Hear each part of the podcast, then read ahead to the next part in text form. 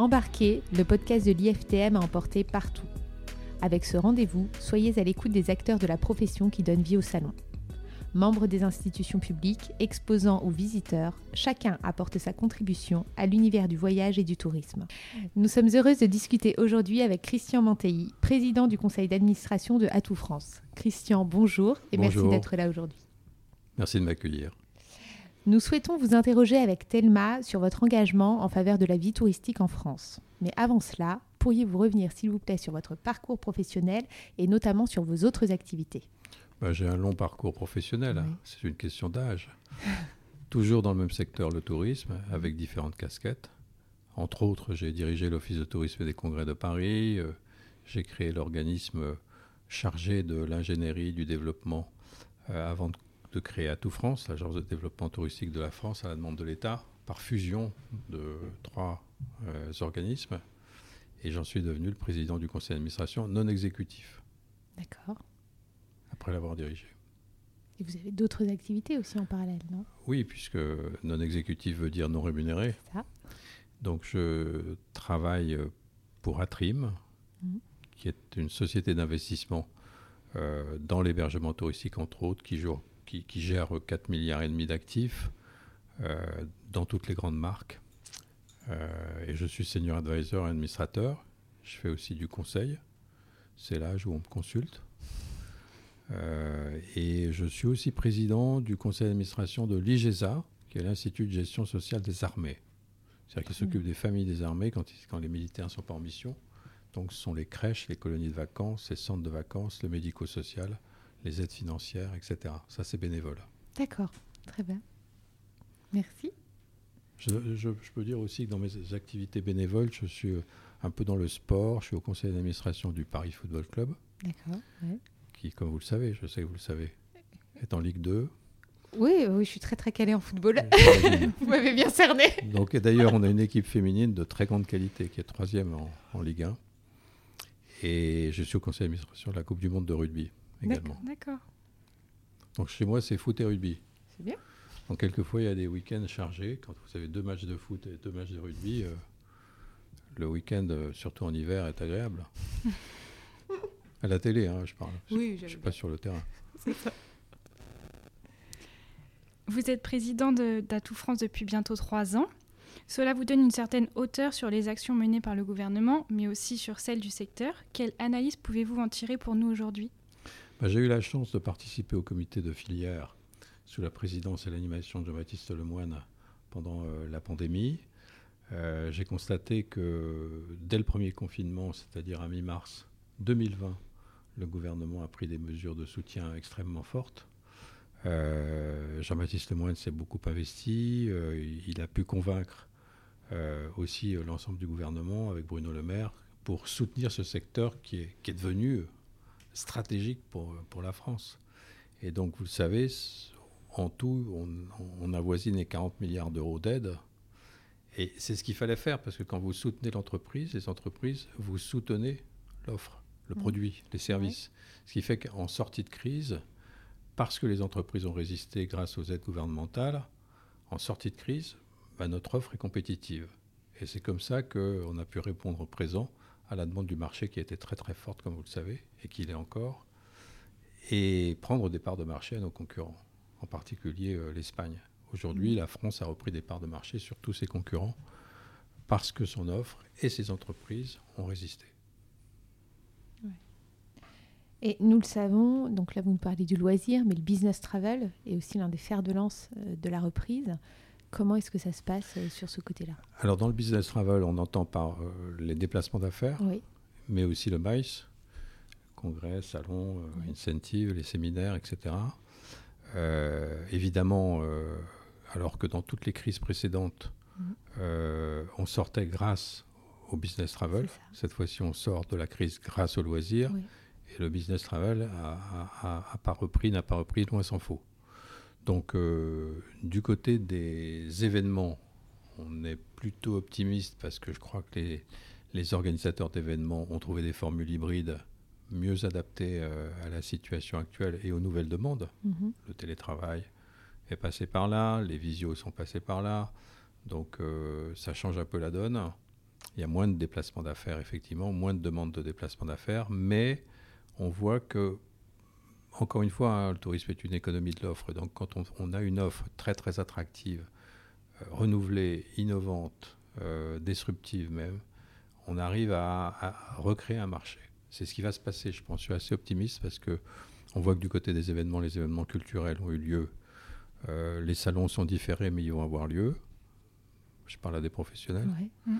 Ouais. Donc on est plutôt optimiste. Et puis les séminaires et les événements d'entreprise, on voit qu'il y a un besoin quand même de contact, de renouer les liens, de relations humaines de qualité. Et donc on va continuer à refaire des réunions, peut-être un peu moins souvent, mais peut-être un peu plus longtemps. Les événements dureront un peu plus parce qu'il y aura une partie, on va dire, conviviale ou une partie culturelle, un peu team building, etc., qui va porter une nouvelle offre un peu hybride, mais qui va faire repartir le marché, je pense. Ouais, vous parlez d'offres disruptives. Est-ce que vous avez des idées, des exemples que vous pourriez nous partager là aujourd'hui, ou est-ce que c'est encore trop embryonnaire peut-être ?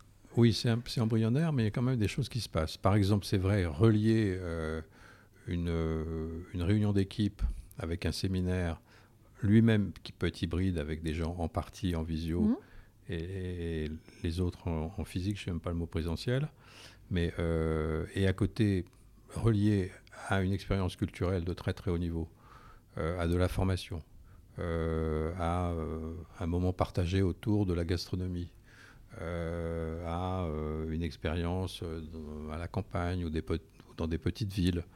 Donc on voit bien qu'il y a une recherche qui est au cœur des entreprises. Il y a une pression, hein, le client sont les entreprises, il y a une pression de la part des employés, des directions des RH, pour qu'on se retrouve, qu'on vive des choses assez exceptionnelles.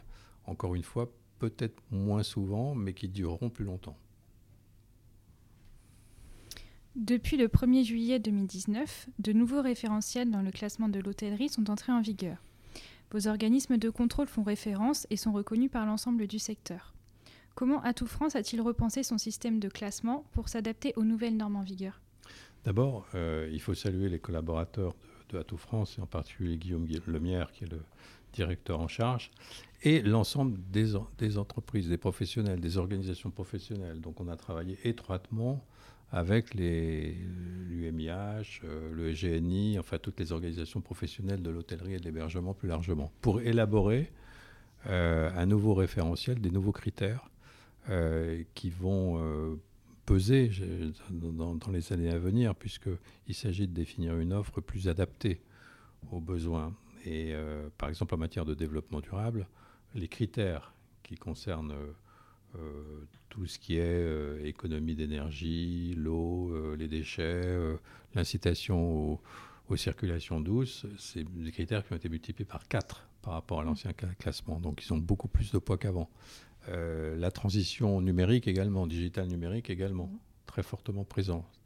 L'adaptation aux jeunes clientèles aussi.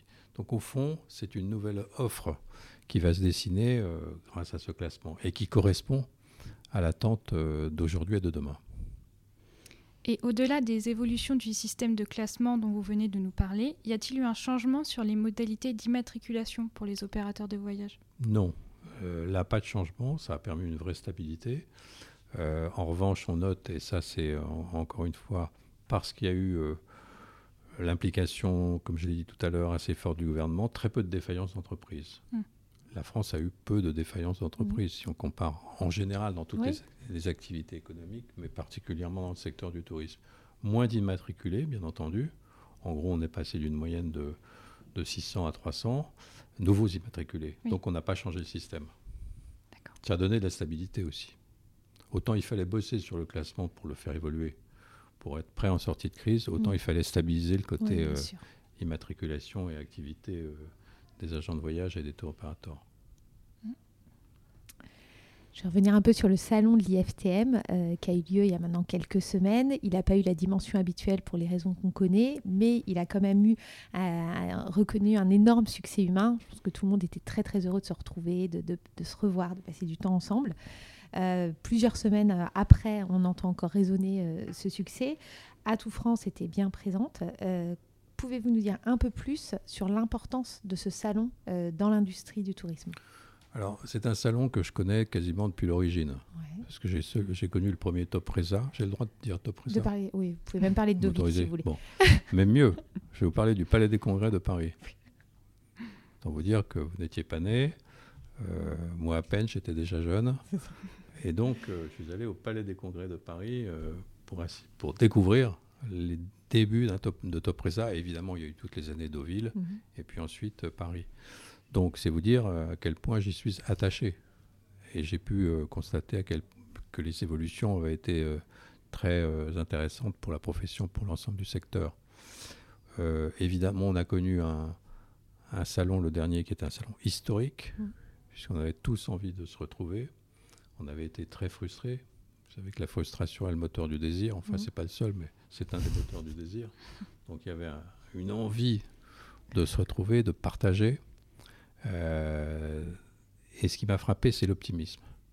Au fond, encore une fois, on se retrouve, on y croit, on est optimiste, on fait des affaires, et puis évidemment énormément d'amitié, de fraternité, pour pas dire dans certains cas de fête, mais là je vais dénoncer personne.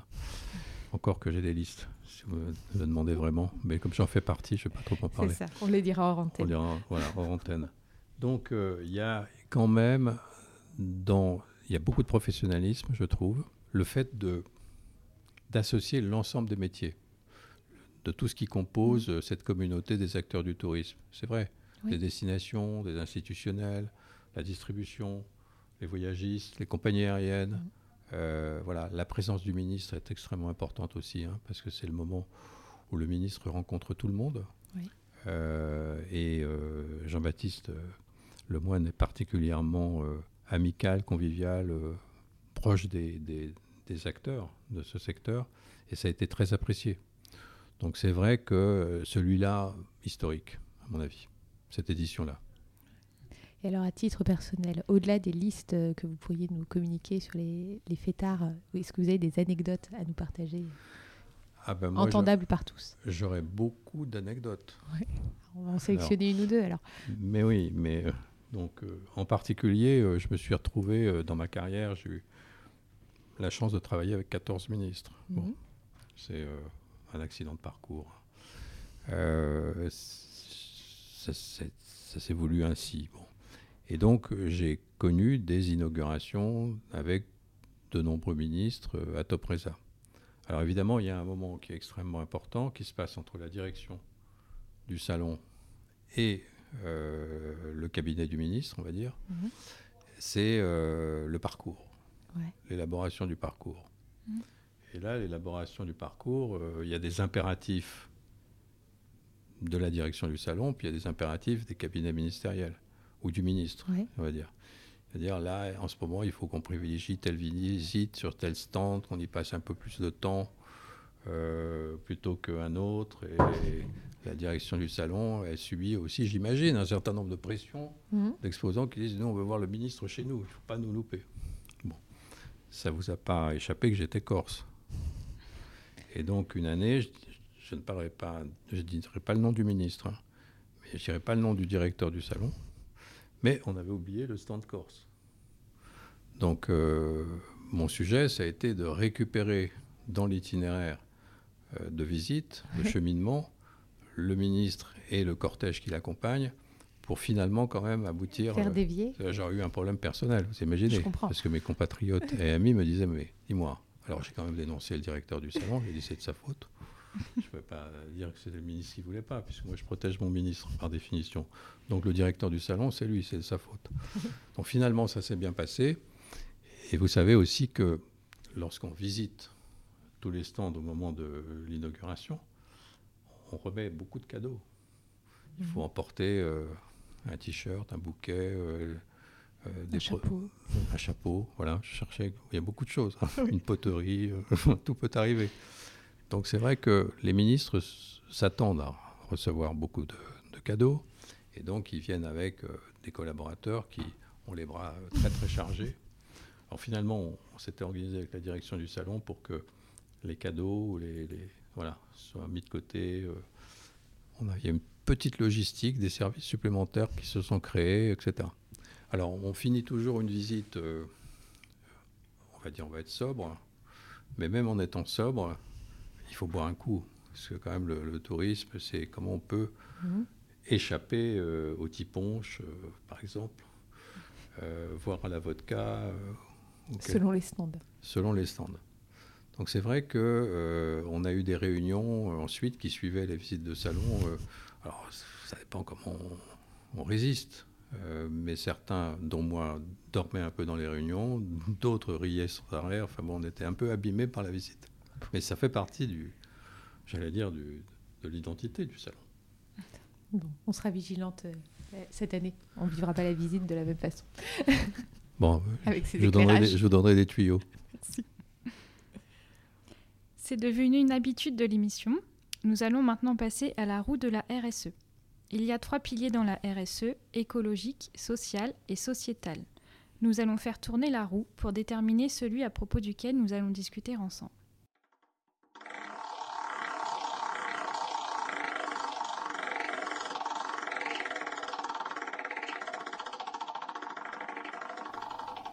Nous allons parler avec vous du pilier écologique. Nous le savons, vous proposez un programme d'accompagnement pour la mise en place d'un tourisme durable des territoires et des filières. Pouvez-vous nous expliquer ce qu'est le tourisme durable et de quelle façon vous l'envisagez pour la France ? Alors d'abord, j'ai tendance à préférer développement durable du tourisme à tourisme durable, parce que tourisme durable, ça veut dire qu'on enferme, enfin, on ne peut pas s'empêcher de le faire, même si on pense le contraire. Le mot, la formule dans finalement une niche, tourisme écologique, tourisme vert, etc. Alors que développement du tourisme, ça concerne tout le monde, y compris les organisateurs de salons. Oui. Les parcs expositions, les gares, les aéroports, évidemment les hébergements. Développement durable, c'est de tout le monde se met au développement durable. C'est possible en bonne synchronisation. Hein. Donc la dimension développement du tourisme durable ou durable du tourisme est en bonne voie en France. On n'a pas à rougir par rapport à d'autres pays, à d'autres destinations. Il ne faut pas oublier que le tourisme, le développement durable, le tourisme est dépendant des autres activités humaines. Par exemple, si vous allez dans une commune, une destination, une ville qui gère mal ses déchets, le tourisme ne peut pas porter seul la responsabilité de ce qui se passe dans le domaine de la gestion des déchets. Donc je rappelle quand même que nous, on veut bien être vertueux si, on le rappelle, moi je ne cesse de le faire, si les autres activités humaines sont également vertueuses dans le domaine. Premier point. Deuxième point, il y a des avancées concrètes et on y travaille sur des sujets qui sont sensibles, par exemple les sites qui sont vulnérables, que ce soit dans le patrimoine culturel, les châteaux, etc., ou les petites villes ou petits villages, qui sont surfréquentés, il faut le dire. C'est de la surfréquentation humaine. Moi, j'aime pas trop surtourisme parce qu'encore une fois, on porte tout seul le poids de la charge. Quand vous avez à Paris, au beau jour, énormément de monde sur les quais qui ont été bien aménagés pour qu'on s'y promène, c'est 80% de Parisiens. Donc, c'est de la surfréquentation humaine. C'est pas surtourisme. Donc, et nous, à tort, on dit toujours surtourisme. On devrait dire non, c'est la surfréquentation. Et c'est vrai qu'il y a des sites, des petits villages, par exemple, des châteaux, des sites naturels vulnérables qui sont trop fréquentés à certains moments, à certaines heures. Pas toute l'année. Donc il faut qu'on arrive, comme ça se fait dans beaucoup de pays, où un peu chez nous ça commence, on a vu avec les calanques à Marseille, à être un peu coercitif, forcément. C'est-à-dire dire, là, il y a une jauge, on établit la jauge avec des scientifiques, avec des techniciens, etc. On ne peut pas la dépasser. Donc, à partir de tel seuil, on ne prend plus personne sur le site. Voilà. Il faut qu'on y arrive. Donc ça, c'est un sujet très sensible parce qu'il expose l'image de nos destinations négativement, si on le gère mal. 88% des Français aujourd'hui disent on veut constater que les destinations, les régions, les villes, les entreprises aussi ont fait un effort en la matière. C'est-à-dire qu'au fond, vous arrivez vous-même, voyageur, touriste, dans un site, vous voyez qu'il est surfréquenté, même si vous faites partie de cette surfréquentation, vous pouvez vous en plaindre et dire c'est pas normal, c'est mal géré. Donc le marché est prêt. Donc maintenant, il faut qu'on fasse l'effort, tous. En matière d'hébergement, on avance vite. On l'a vu avec le classement, on le voit avec les nouvelles règles du BTP. On voit le travail que font les architectes avec des matériaux qui sont parfaitement adaptés. On voit sous la pression des clientèles, des touristes ou des voyageurs, on voit le produit local venir un peu plus souvent dans l'assiette. Bon, les circulations tous se développer parce que les gens réclament des vélos en particulier, mais ils attendent de voir des sentiers de randonnée autour de l'hôtel. Bon, donc on va dans le bon sens. Il faut accélérer, ça c'est certain. Moi-même, je me penche en ce moment sur le sujet de la Corse parce que le président de l'exécutif corse, Gilles Simeoni, m'a demandé de lui remettre des propositions avant fin avril. Donc je suis en train d'y travailler sur un pays, une destination, une région très sensible parce qu'on a la mer, ça peut échapper, on a le littoral, c'est pas tout à fait le même type de protection, et on a la montagne. Donc là, il faut qu'on trouve assez vite des solutions parce qu'il y a une dizaine de sites qui sont... Mais c'est vrai aussi pour les Pyrénées, les Alpes et d'autres coins de France qui sont quand même surfréquentés, pas toute l'année, mais une dizaine de jours par an. Très bien. Merci pour toutes ces réponses, Christian. J'ai encore une question, et ce sera la dernière. Elle est beaucoup plus légère. Vous nous avez parlé tout à l'heure des objets qu'on remettait au ministre dans les allées du salon. Vous, quand vous partez en vacances, quel est l'objet kitsch que vous aimez rapporter ? D'abord, je pars en vacances avec un t-shirt sur lequel il est écrit « touriste ». D'accord. Et il y a un petit groupe hôtelier qui a été créé par mon ami Adrien Gluhagen, qui est le fils de Philippe Gluhagen, créateur du Guide du Routard. Et ce petit groupe d'hôtels s'appelle Touriste. Parce que finalement, il revendique, et il a raison, il faut qu'on revendique nous-mêmes le mot touriste. Donc moi, je me pointe quelque part, j'ai écrit touriste sur moi au moins. Et alors, qu'est-ce qu'on vous vend quand vous avez ce t-shirt ? Moi, de tout, évidemment. Mais alors, je peux repartir avec un certain nombre d'horreurs. Je sais pas. Parce qu'il n'y a pas que l'artisanat d'art, il n'y a pas que des choses de très très grande qualité. C'est vrai qu'on a l'impression que c'est vrai, ça se développe, les savoir-faire, l'artisanat d'art, etc. Mais je peux prendre du kitsch très très volontairement. Enfin, tout ce qui est une bulle. Avec les boules à neige. Les boules à neige. Moi, je suis prêt à aller jusque-là. Mais généralement, je l'offre en rentrant. C'est-à-dire que je fais plaisir à mes copains en leur disant « Tiens, je t'ai rapporté quelque chose. » Ça plaît, ça a beaucoup de succès. C'est généreux alors. Très généreux. Christian, un grand merci pour votre présence et pour nos échanges. J'invite tous nos auditeurs à partager ce podcast présenté par Thelma Peuch et Marie-Astrid Paternotte, réalisé sous le patronage de l'IFTM avec la contribution de l'agence Eugenjo. N'hésitez pas à vous abonner à la chaîne pour ne rien manquer de nos prochains échanges.